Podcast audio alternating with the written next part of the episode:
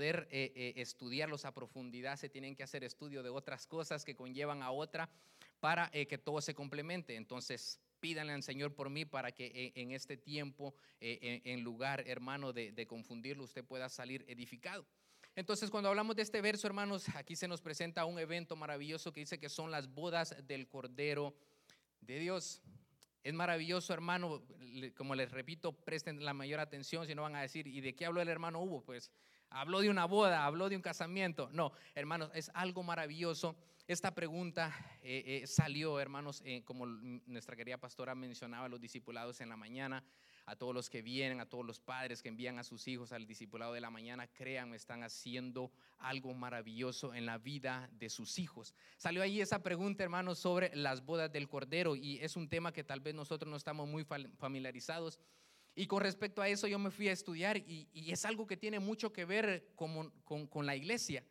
Entonces a mí me pareció bastante interesante y, y cuando el pastor me pidió eh, eh, o me dio el privilegio de compartir con eso, dije yo, es algo necesario que la iglesia sepa o si está preparándose para las bodas del Cordero. Pero notemos en, en, el último verso cuando dice, porque han llegado las bodas del Cordero y su esposa se ha preparado. Hay muchos hermanos, como nosotros sabemos, muchas figuras que representan eh, a la iglesia con respecto a nuestro Señor Jesucristo. Hay muchos ejemplos de cómo eh, eh, la Biblia intenta comparar o, asimilar a la iglesia con Jesucristo. unas podemos mencionar al pastor y las ovejas en, el Evangelio de Juan en el capítulo 10. Él dice que él es el buen pastor, el buen pastor que da la vida. ¿Por qué? Por sus ovejas. ¿Y quiénes son las ovejas? Somos nosotros, hermanos. Dice, también lo podemos mencionar como la vid y los pámpanos en Juan capítulo 15, también la cabeza y el cuerpo en Efesios y en Primera de Corintios. Sabemos que la cabeza de todo, en todo, hermano, es Jesucristo. Nosotros somos nada más un complemento, nosotros somos los órganos que hacen funcionar a todo el cuerpo, pero el principal es la cabeza. Pero hermanos, eh, también lo podemos ver como el último Adán y la nueva creación en Romanos eh, capítulo 5. Recordemos que la palabra también nos dice que si a causa de un hombre vino el pecado, también a causa de un hombre va a venir la salvación. Y nosotros conocemos que ese último Adán es Jesucristo.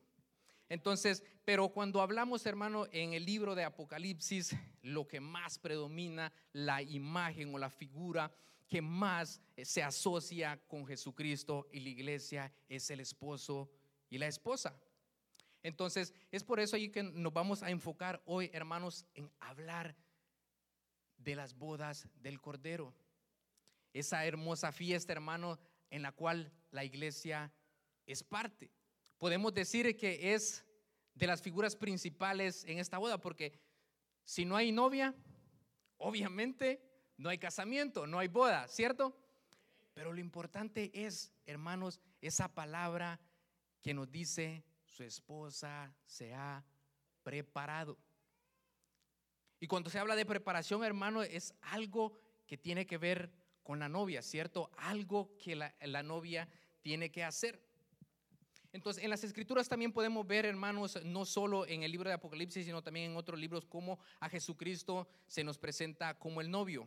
Si también los hermanos, no sé si pudieron eh, eh, eh, ayudarnos en, el sonido con, las escrituras. En, el Evangelio de Juan, en el capítulo 3 y el verso 29, nos hace una referencia sobre esto.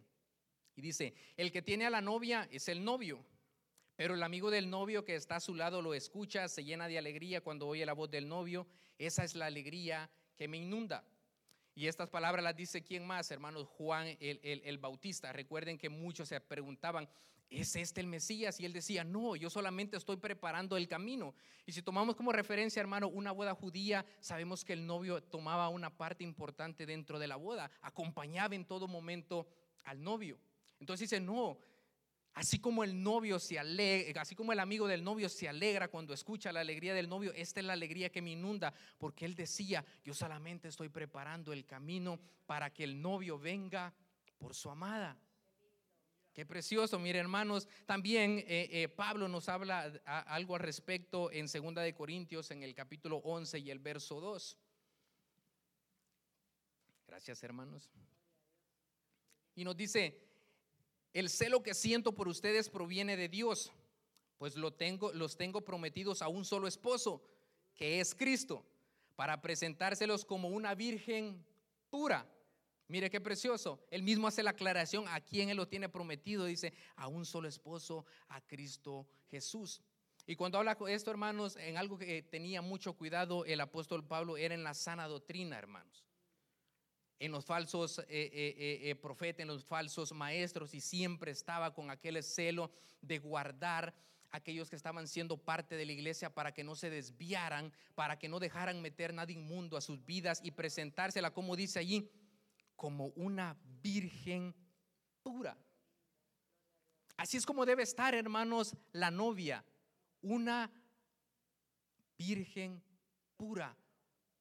Esa tiene que ser la preparación de la iglesia, de la novia con respecto a las bodas, estar guardándose para su amado estar guardándose en todo momento, viviendo una vida en santidad, viviendo una vida, hermanos, que la acerque más al novio, que no la aleje. Porque imagínese, hermano, una novia que ya esté comprometida y empiece una vida, hermano, desagradable delante del novio, ¿qué va a pasar? Esa boda no va a llevarse a cabo.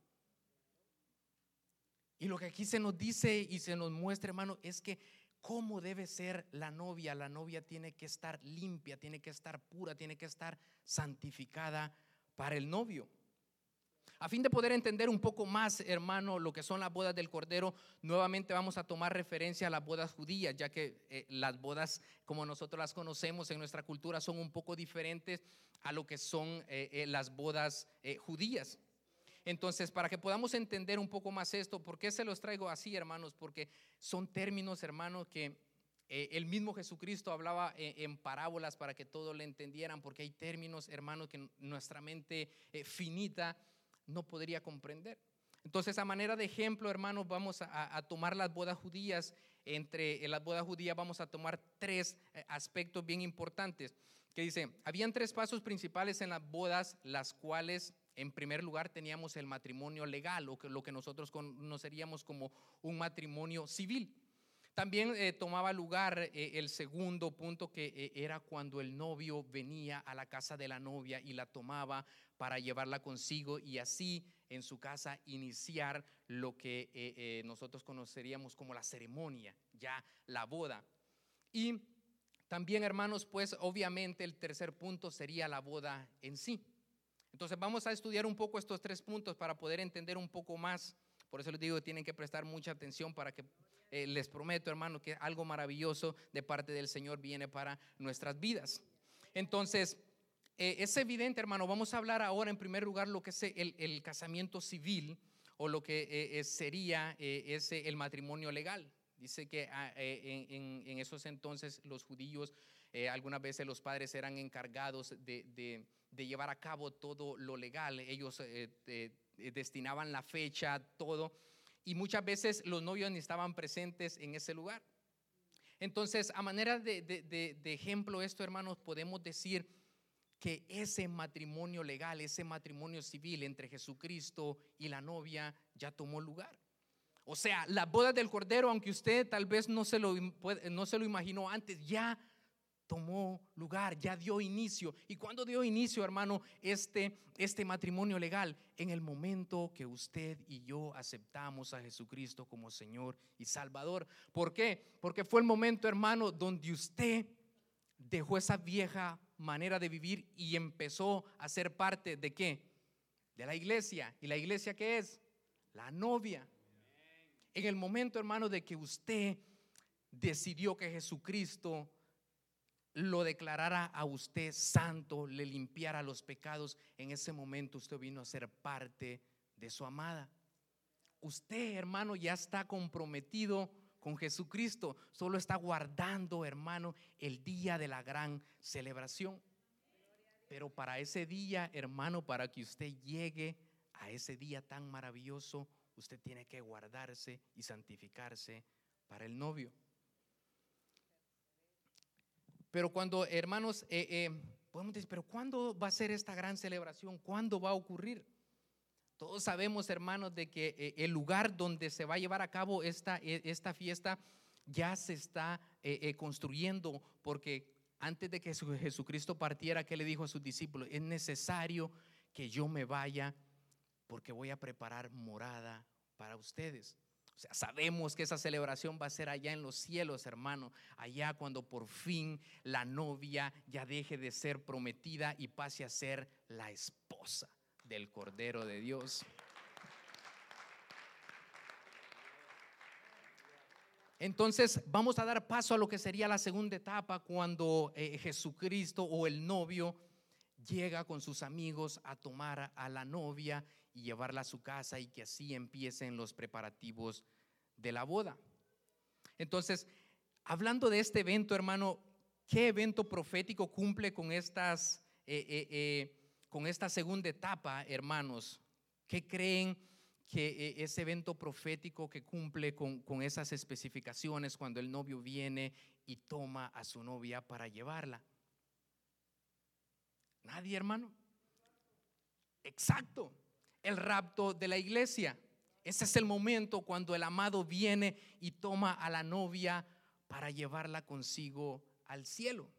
El día del arrebatamiento, hermano, es el amor de Cristo, hermano, por su novia será realmente algo maravilloso, hermano, y vendrá para tomarla y hacerla su esposa.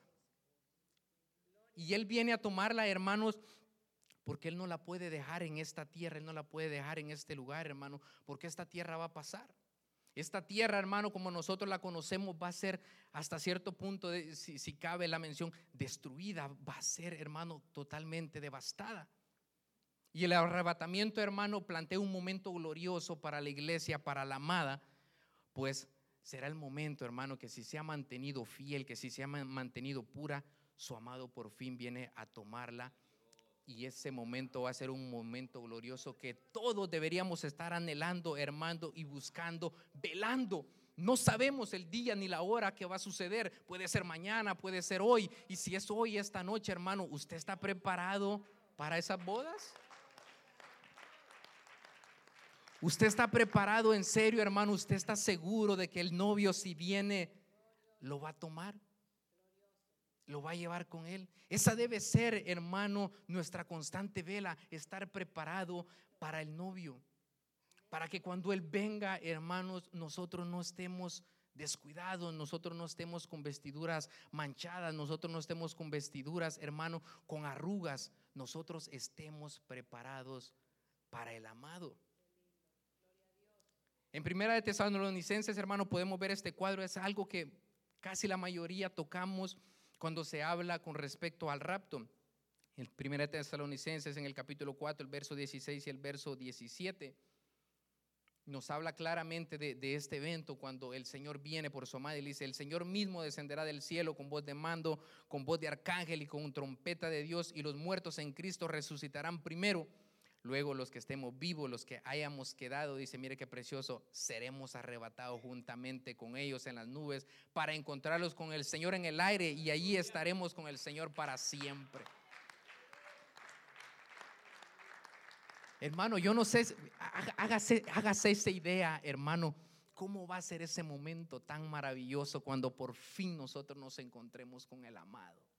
Porque por eso estamos aquí, hermano. Por eso nosotros nos congregamos. Por eso nosotros adoramos. Porque ¿cuál es el propósito de eso, hermano? Yo no creo que usted venga aquí, hermano, a congregarse solo porque espero que no sea por costumbre, sino el anhelo es ser, yo quiero estar con el amado allá en el cielo.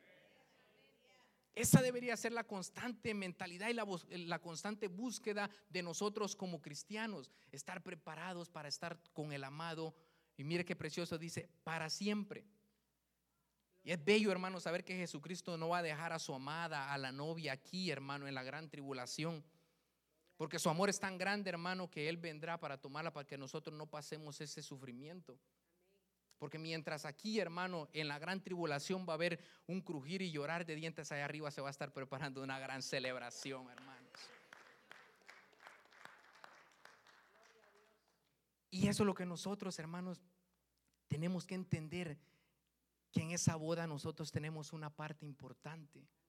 Nosotros somos la novia, nosotros somos esa prometida del esposo, del amado. Entonces, recordemos, hermano, que nosotros como iglesia no fuimos eh, llamados, hermano, a, destrucción. la iglesia no fue llamada, hermanos, a ser destruida. El novio siempre ha tenido un cuidado especial con su amada. Va a ser un momento realmente glorioso, hermanos, cuando nosotros seamos quitados de esta tierra, hermanos, para dar inicio a esa gran celebración, a ese gran evento, la unión de la amada con el amado. La iglesia de Cristo, hermano, aquí en la tierra nada más es la prometida, pero allá en el cielo va a convertirse ya en la amada. Nada más nosotros aquí estamos siendo apartados para ese día especial. Entonces, cuando hablamos de preparación, hermano, ¿qué es lo primero que se nos viene a la mente cuando hablamos de una boda, hermano? Yo creo que la gran mayoría de nosotros eh, eh, eh, coincidiríamos ¿Qué es lo que más llama la atención en una boda, hermanos? Aparte de obviamente la novia. ¿Cómo se va a presentar la novia? Yo creo que eh, eh, el amado es uno de los que en la costumbre que nosotros tenemos no se le deja ver el vestido hasta ese día. Entonces, al menos yo como esposo, yo estaba ansioso. Yo decía, ¿cómo se va a ver mi amada cuando venga en ese cortejo hacia mí. Y, así me imagino que todos los que se han casado han pasado por ese maravilloso evento, la expectación del novio con respecto a la novia, cómo se va a presentar. ¿Usted cree, hermano, que un novio va a querer, como dice el pastor, ver allí una mujer que venga con tacones, con minifalda y dice y con peluca hasta la espalda? ¿Ustedes creen que eso sería digno de una novia? ¿Ustedes creen que sería digno de una novia presentarse ante su amado con un vestido roto, con un vestido sucio, con un vestido arrugado? No, yo creo que no, hermanos. Y allí es donde, donde, eh, donde eh, hermanos, vamos a leer otro versículo que dice en Apocalipsis 19, 8. Siguiendo con, con, ese versículo, Apocalipsis 19, 8 dice, y a ella se le ha concedido que se vista de lino fino, limpio y resplandeciente, porque el lino fino, dice, es las acciones justas de los santos. El vestido, eh, eh, eh, lino fino, hermanos, en esta ceremonia, mire, note bien algo, dice, es un privilegio. Es un privilegio, hermano, que, que la novia en sí nunca pudo haber logrado se le concedió ese privilegio de ser vestida de lino fino. ¿Y quién nos concedió, hermano, ese privilegio? El amado. El amado desde, desde, el principio, él ha tenido el cuidado, hermano, de que nosotros nos presentemos ante Él como una novia pura, como una novia santificada. En Efesios, hermano, en el capítulo 5 y el verso 26, vamos a estar tocando unos versos de, cómo el Señor, el novio, tuvo cuidado de que su esposa luciera las mejores galas. Cristo murió, dice, para hacer que la iglesia fuera declarada santa, purificándola con el lavamiento de agua y un pronunciamiento suyo. El verso 27, hermanos, si me ayudan también. Mira, aquí viene lo, lo más hermoso, lo más interesante. Dice, para presentársela a sí mismo, dice, como una novia llena de esplendor y belleza Cristo murió para que la iglesia fuera pura, sin mancha, ni arruga, ni nada semejante. Mire qué hermoso. O sea, el momento que, usted entregó su vida a Cristo Jesús, hermano, Él le ha entregado una vestidura espléndida, una vestidura, hermano, como usted no se puede imaginar. Yo creo que ni Salomón con toda la riqueza se pudo haber vestido como nosotros. Pero desde el momento que nosotros aceptamos a Jesucristo hasta el momento de la boda se está llevando un gran tiempo, ¿cierto? Pero en ese tiempo nosotros tenemos que guardar que estas vestiduras se mantengan como Él nos las dio, sin mancha y sin arruga. Y no hay ninguna acción, hermano, que, nosotros hubiéramos podido hacer para alcanzar la salvación y ese privilegio, hermano, de vestirnos de lino fino. Solamente podía ocurrir a través de Jesucristo, nuestro Señor y Salvador.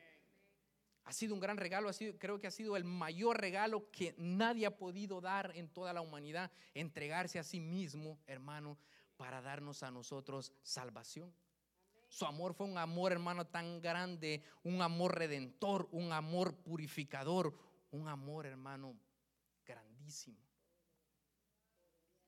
Tito en el capítulo 2 y el verso 14, hermano, mire que eh, yo me lleno de gozo al ver todo lo que pasó, hermanos, al momento que nosotros recibimos al Señor como Salvador. No crean que solo fue en, ah, ya, ya me pueden llamar como cristiano. No, hermano, mire, en el ámbito espiritual ocurren tantas cosas. Él nos santifica, Él nos purifica, Él nos adopta, Él nos hace nuevo, Él lo redime, hermanos. Si nosotros pudiéramos entender y comprender, hermano, todo lo que se lleva a cabo e, en el momento que nosotros le entregamos nuestro corazón a Jesucristo, usted se maravillaría y, y realmente, hermano, ese sería motivo suficiente para que usted buscara a Dios. Por eso le motivamos, hermano, para que usted se disipule. Allí son donde se tocan, hermano, temas donde usted se enamora más de Jesucristo. No, no, no estamos diciendo que en una prédica no, hermano, o que el culto no, pero en los discipulados, hermano, se tocan unos temas tan maravillosos, hermano, que, que lo motivo, si usted no, no, un pequeño comercial, si usted no se disipula, empieza a disipularse, hermano. Entonces dice, Él se entregó, dice, por nosotros para rescatarnos de toda maldad y, y purificar para sí. Mire qué precioso, para sí, o sea, para Él mismo, un pueblo elegido dedicado a hacer el bien.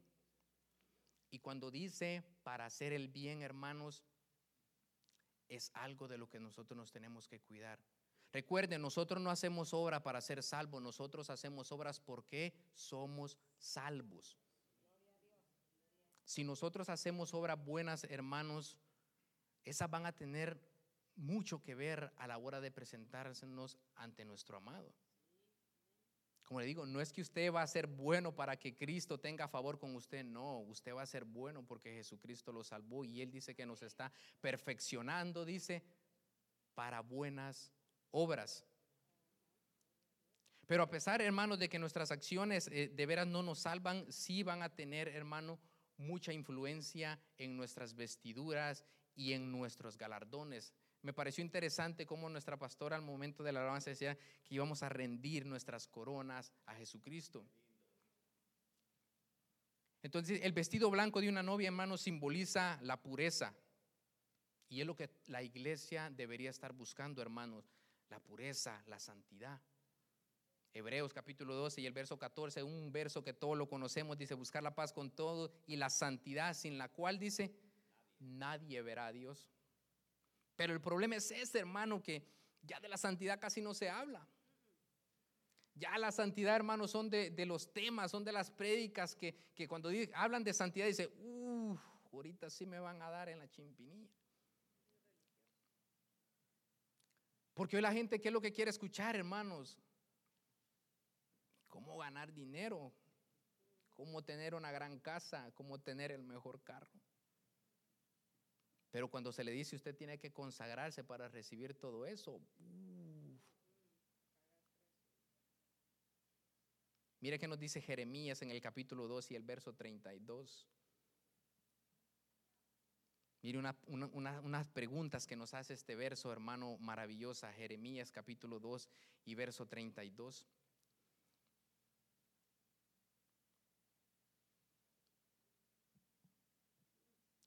Dice, se olvida una virgen de sus adornos o una novia de su atavío. Y cuando habla de atavío, dice su vestidura. Dice, se olvida una novia de su atavío. Y mire lo que nos dice el Señor, pues mi pueblo se ha olvidado por innumerables días de mí. Eso es lo que pasa hoy en día, hermanos. Queremos estar con el Señor, pero no queremos portarnos bien. Queremos bendiciones, hermano, pero no vamos a la fuente. Ese es el problema, hermanos, que hoy, hermano, hablarle a un joven que se aparte, hermano, de la inmundicia, que se aparte, hermano, de los deseos que, el mundo ofrece, le cuesta. ¿Por qué cree que tanto joven no busca del Señor? Porque ellos saben que se van a tener que limitar de muchas cosas, incluso los adultos, hermano. Es tiempo que nosotros no, no, caigamos, hermano, en un cristianismo oculo o en un cristianismo, hermano, que se acomoda a mi conveniencia, un cristianismo, hermano, de comodidad. No es tiempo de estar jugando a la iglesita, hermano, porque como dice ese dicho, el diablo no juega a ser diablo. Y aquí es donde la cosa se pone seria, hermano. Qué maravilloso escuchar que vamos a estar en una celebración, pero para llegar a ese lugar nos tenemos que guardar.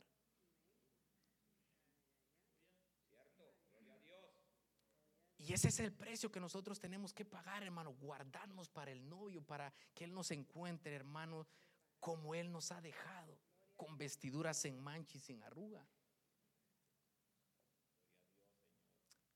Que nosotros constantemente, a diario, hermano, la, la, santidad no es solo el domingo, no es solo el viernes, la santidad tiene que estar con nosotros en todo lugar. Porque estar aquí, hermano, entre, entre, entre hermanos es bonito. Todos saludándose, hermano, Dios le bendiga, pastor, Dios le bendiga, hermano. Pero cuando salimos allá afuera, hermano, ¿cuál es nuestra actitud si, nos topamos, como, decía nuestro querido pastor, con una, no, con una esposa rencillosa, con un marido maltratador? ¿Mm? Con un trabajador que es desobediente, o un patrón o un jefe que es abusador o explotador. Y se dice cristiano. Allá afuera, hermano, de donde está la verdadera batalla. Porque, hermano, santiguarse enfrente de todos es fácil. Pero ¿qué pasa en la intimidad cuando estamos a solas? Cuando tenemos la libertad de que nadie nos está viendo. Bueno, a nuestro parecer nadie nos está viendo, pero ¿quién está ahí? El Espíritu Santo también va a dar testimonio de todas esas obras, hermano. Primera de Juan, hermano, en el capítulo 3, el verso 2 y 3 dice. Primera de Juan, el capítulo 3, el verso 2 y 3. Dice, queridos hermanos, ahora somos hijos de Dios, pero todavía no se ha manifestado lo que hemos de ser. Recuerde, vamos a dejar esta tierra y este cuerpo, hermano, se va a vestir de gloria, de lo incorruptible, hermano. Sabemos, sin embargo, dice que cuando Cristo venga seremos semejantes a Él. Mire, es que eso es glorioso, hermano. Vamos a ser semejantes a Él, dice, porque lo veremos tal como Él es. Todo el que tiene esta esperanza, dice, en Cristo se purifica a sí mismo, así como Él es puro.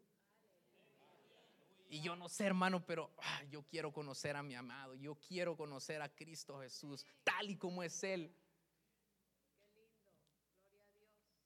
Nadie, hermano, yo quisiera tener una, imagen, saber cómo Él es, pero para que yo llegue a conocer a mi amado, tengo que purificarme.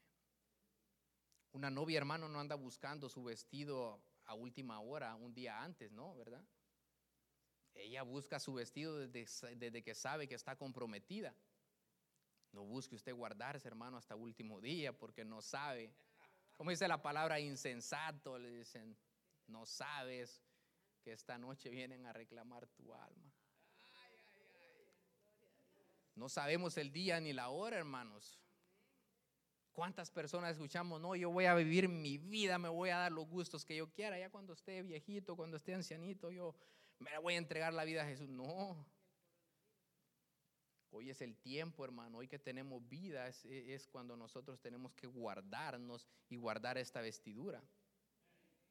Entonces, mire, luego, hermano, de que ya vamos a dejar eh, lo, lo, fuerte, lo duro, hermano, para que usted se goce, pero téngalo en mente, hermano. Usted se tiene que guardar para su amado.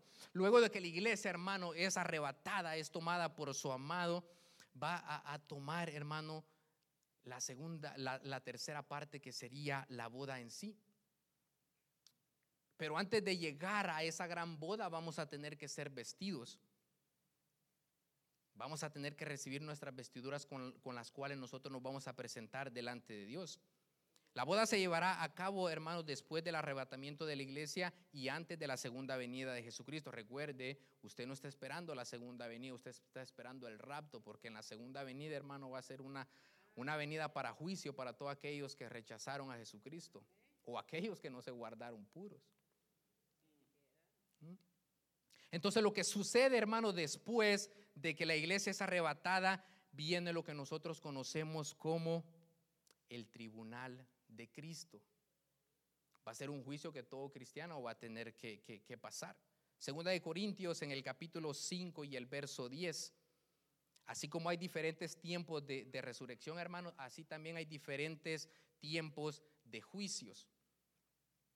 Pero recuerde, venga los discipulados, hermano, para que. Es que mire, hermano, hablar de todo esto, creo que hablar solo de los juicios, solo del arrebatamiento, solo de eso, es, es un estudio completo. Estoy pidiendo que el, Señor redime el tiempo y me dé palabra, hermano, para que todos podamos entenderlo. Pero dice, eh, porque es necesario, dice, que todos nosotros compadezcamos ante el tribunal de Cristo para que cada uno reciba según lo que haya hecho mientras estaba en el cuerpo, sea bueno o sea malo. Este hermano que quede claro, no es un juicio para determinar nuestra salvación, porque si estamos delante de Cristo y fuimos arrebatados, eso quiere decir que nuestro nombre fue inscrito en el libro de la vida. No confunda, no confunda e, e, e, ese tribunal. No es un juicio, hermano, en contra del pecado, sino para limpiar, porque nosotros como cristianos, hermano, no somos perfectos. Vamos a tener nuestras fallas, eso, eso es obvio. Pero en ese momento, ante el tribunal, todas esas acciones que hayamos tenido van a tener que ser limpiadas para presentarnos ante el amado como una novia sin mancha y sin arrugas.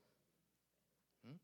Entonces, eh, eh, eso, es lo precioso, hermano. Eh, no va a ser un juicio, hermano, como les decía, en contra del pecado, sino más bien va a ser un juicio de purificación.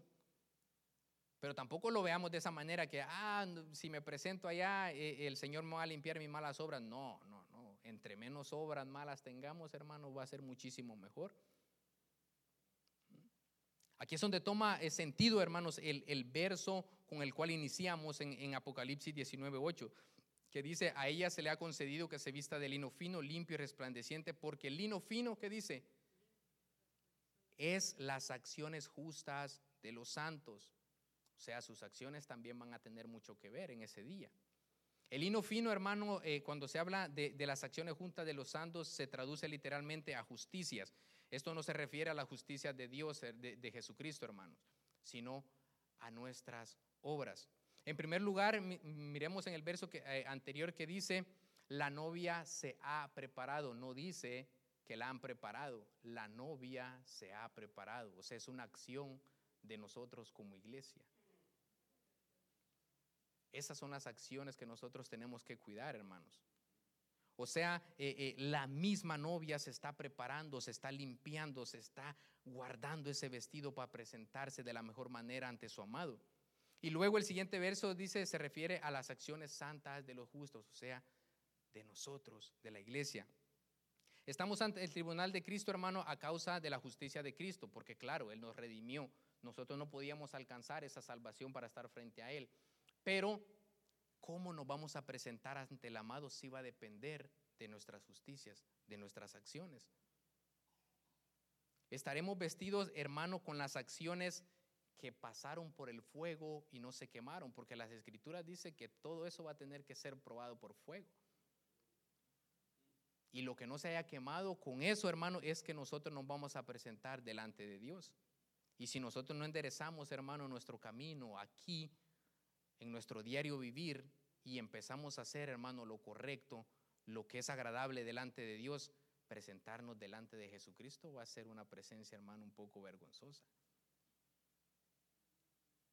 Porque si usted se pone a pensar, hermano, en una, en, una boda como nosotros la conocemos, cuando usted ve la vestimenta de todos, usted va a ver gran variedad, ¿cierto? Hay quien que quizás se puede ver hasta mejor que el novio. En este caso no creo, nadie se va a poder ver mejor que Cristo.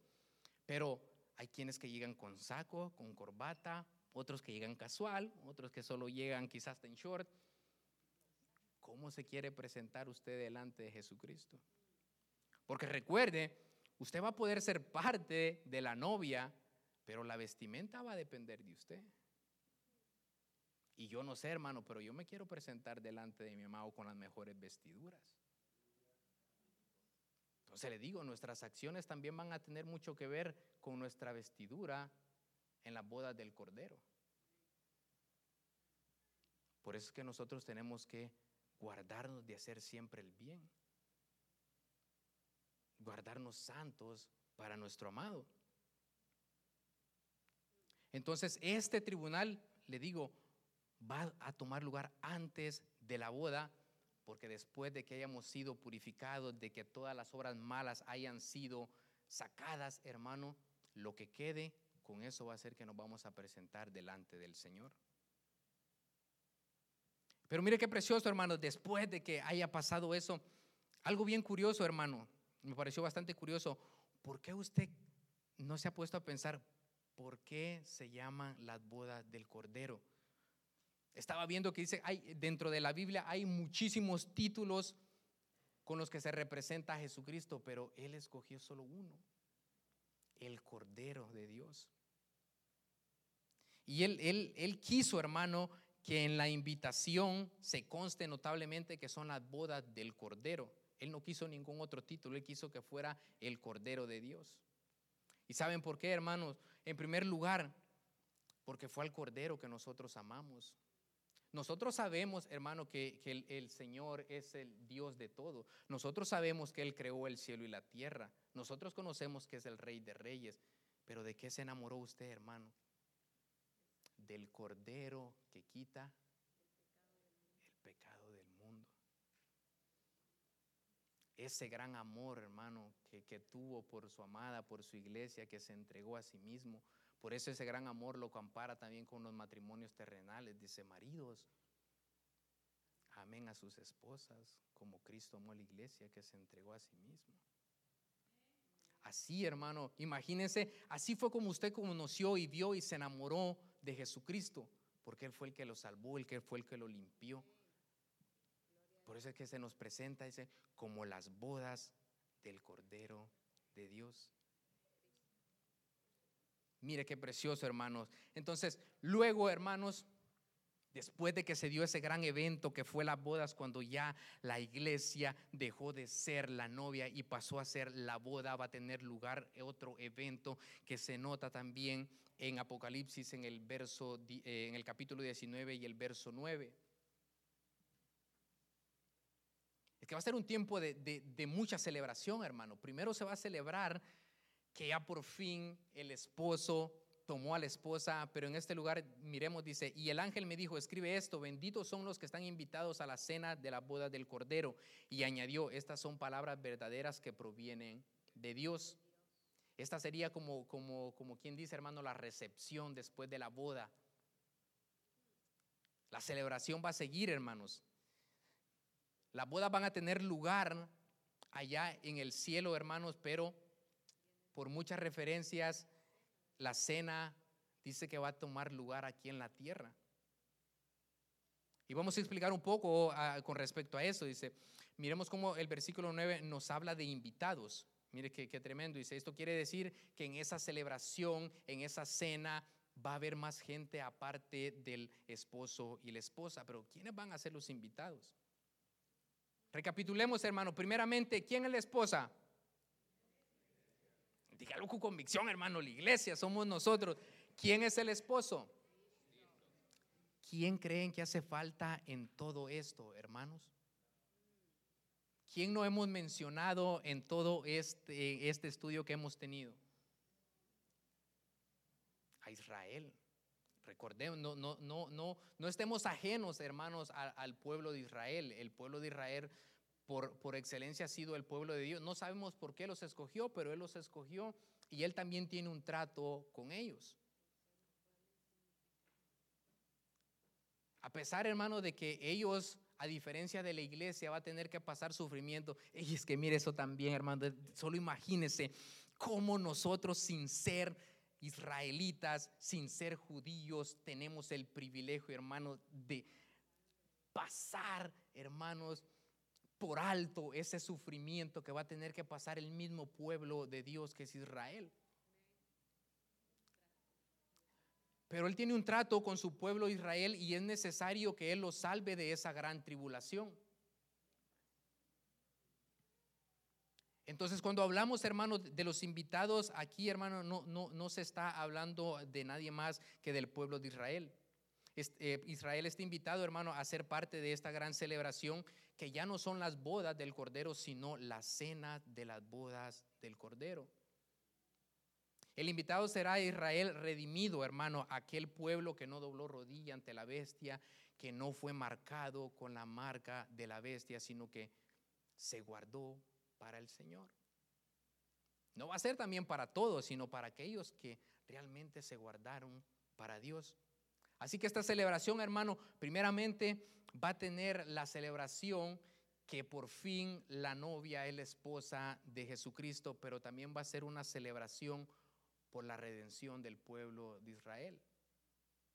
Y si añadimos otra celebración, hermano, también va a ser porque va a ser el tiempo donde va a venir Jesucristo a derrotar a la bestia.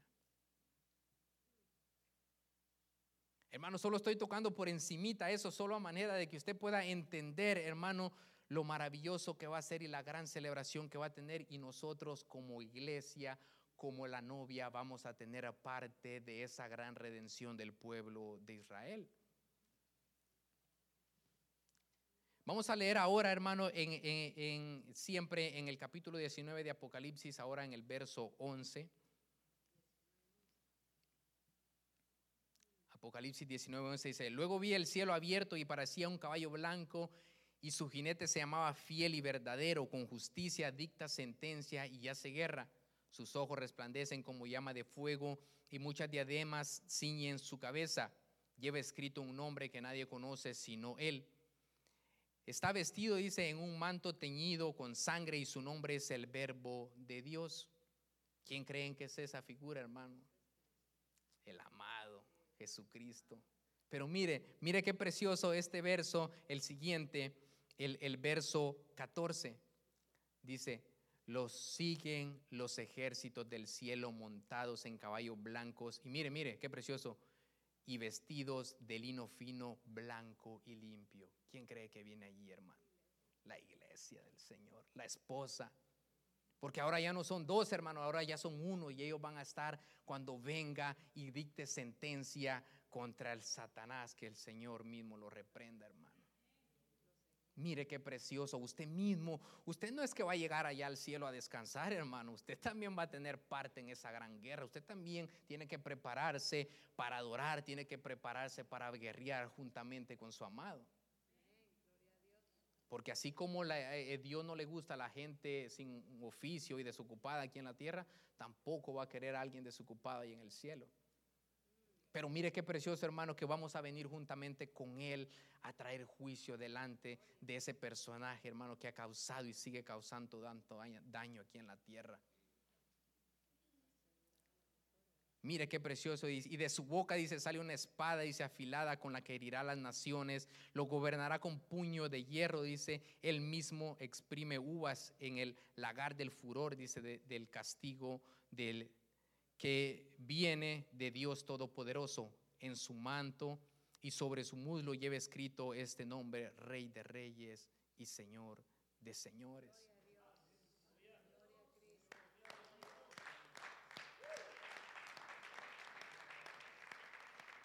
Mire qué precioso, hermanos, después de que dé lugar esa fiesta que es la boda allá en el cielo, aquí van a ser la cena de boda del Cordero. Y después de eso, hermanos, se prepara la iglesia para reinar juntamente con Jesucristo aquí en la tierra por mil años, cuando se va a establecer su reino aquí en la tierra. Imagínese, hermano, primero la boda, después la ceremonia, pasar mil años de luna de miel con nuestro amado aquí en la tierra. Y yo no sé usted, hermano, pero ah, yo no lo veo como, con una cara de emoción. Pero yo me emocioné cuando leía esto y decía, estar juntamente con mi amado reinando aquí en la tierra. Y no solo por mil años, hermano, sino por toda la eternidad.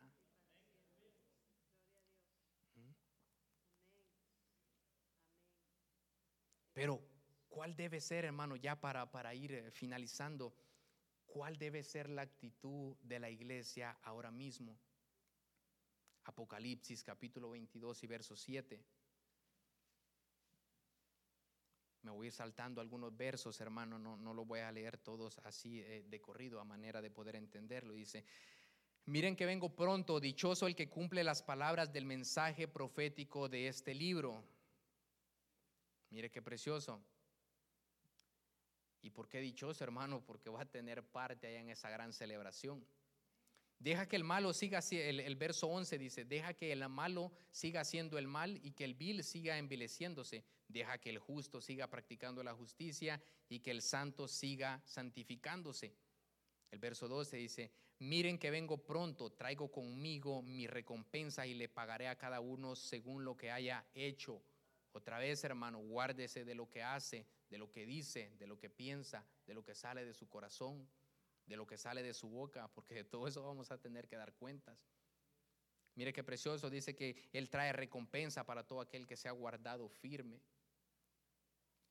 El verso 15 dice, pero afuera dice, se quedarán, dice, oh perdón, perdón, un verso antes, el verso 13 dice, yo soy el alfa y el omega, el primero y el último, el principio y el fin. Dichosos los que lavan sus ropas, mire qué precioso, para tener derecho al árbol de la vida y para poder entrar por las puertas de la ciudad. Pero afuera, dice, se quedarán los perros, los que practican las artes mágicas, los que cometen inmoralidad sexual, los asesinos, los idólatras, todos, dice, los que aman y practican la mentira. De todas esas cosas son las que tenemos que guardarnos, hermano. Solo ese sería otro, otro estudio, hermano, de las cosas que nos tenemos que guardar, de, las obras de la carne, hermano. El verso 16 dice, yo Jesús, dice, eh, he enviado a mi ángel para darles a ustedes testimonio de estas cosas, dice, que concierne a la iglesia. Dice, yo soy la raíz y la descendencia de David, dice, la brillante estrella de la mañana, el espíritu y la novia. Mire, así es que tenemos que estar nosotros, hermano. El espíritu y la novia dicen, ven. Y el que escucha diga, ven. Así tenemos que estar nosotros, hermano, anhelando ese día, diciéndole, Padre, ven ya por nosotros. Ven ya por tu amada, ven ya por tu novia. Así deberíamos estar nosotros, hermano, y hasta lo cantamos. ¿Cuántos han escuchado esa de ven, ven, ven amado, ven, ven, ven amado? Dancemos juntos al Señor. Hay que cantar, hermano, también con nuestra voz, pero también en el entendimiento. Hay que saber, hermano, lo que nosotros estamos declarando con, con la boca. Y así es como nosotros tenemos que estar, hermanos, guardándonos, anhelando ese día, diciéndole, Padre amado, ven, ven ya por tu amada, ven por tu iglesia. Pero mientras que ese día llega, nos tenemos que guardar, hermanos. Este más que todo, hermano, es, es, es, es un mensaje de preparación. Para que nos preparemos, que, que, si, que si no hemos andado bien, eh, hermano, delante del Señor, hoy es el día, hermano, que nosotros enderecemos nuestra senda, enderecemos nuestro camino, nos apartemos, hermano, de todas esas, eh, eh, esas cosas que nos apartan, de la presencia de Dios, esas cosas que van a, manchar, que van a arrugar nuestras vestiduras. Apartarnos de eso, hermano, porque si hemos fallado, ¿qué dice la palabra? Abogado tenemos para con el Padre a Jesucristo. Es que mire, hermano, el amado, el amado, Él siempre intercede para que su madre esté preparada.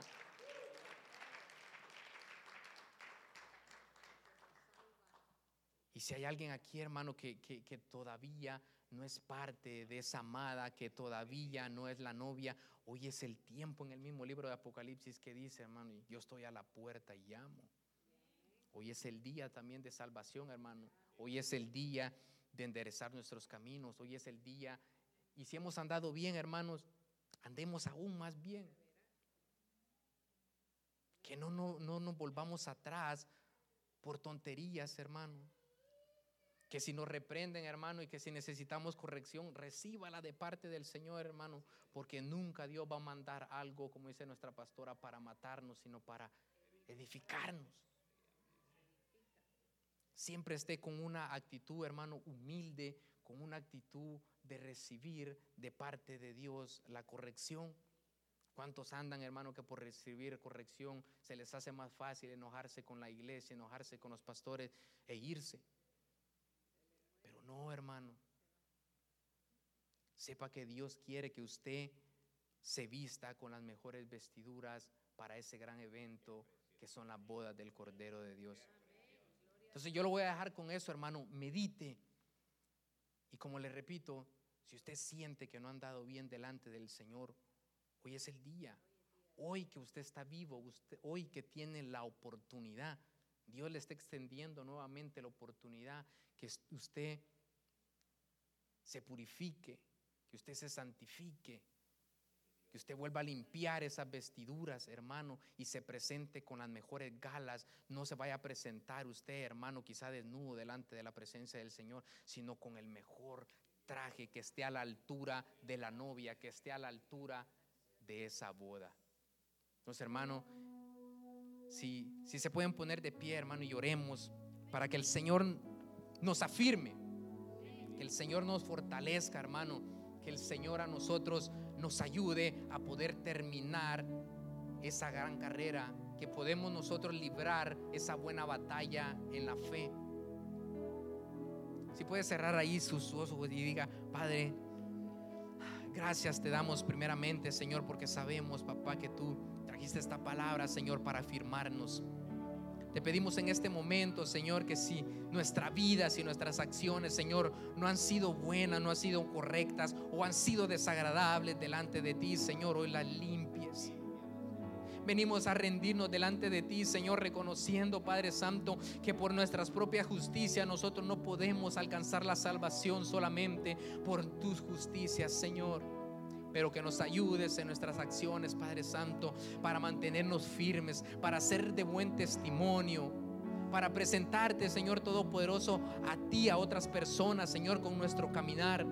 Que no olvidemos, Padre Santo, que somos tus representantes aquí en la tierra, Señor que seamos los mismos, Padre Santo, aquí en la iglesia como afuera, Padre Santo, que estemos, Señor, siempre conectados contigo en todo momento, Padre Santo, limpia, Señor, que si tenemos algo en nuestro corazón que quizá nosotros no nos hemos dado cuenta, como decía, Señor, el salmista David, Señor, ve si hay camino de perversidad, Señor, en mi corazón y límpialo, Padre Santo, quizá en mi propio entendimiento yo puedo andar bien, Padre Santo, pero quizá a la luz de las escrituras, pero quizá, Señor Todopoderoso, a tus ojos puedo andar mal, Señor. Manda tu Santo Espíritu, Señor Todopoderoso, para que me reprenda. Manda tu Santo Espíritu, Señor, para que me guíe, Señor Todopoderoso. Llama a tu Santo Espíritu, Señor, para que me haga ver, Señor, mi mal y me pueda apartar, Señor, y pueda ser santo y limpio para ti, Señor. Prepárame para ese gran día, Señor, que son las bodas. Prepárame, Señor Todopoderoso, y que sea esa novia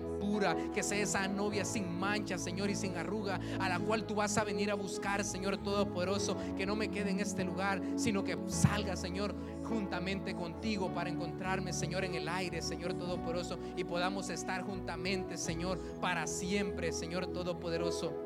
Guarda la vida de todos los que estamos aquí, de todos los que nos vieron, Señor, por las redes sociales, que quizá por las inclemencias del tiempo no pudieron venir, pero que ahí donde están, Señor, también se puedan guardar, también se puedan mantener firmes y santos para ti, Señor. Te damos gracias en el nombre de Cristo Jesús. Amén. Gloria a Dios. ¿Cuánto le damos palmas al Rey de Gloria?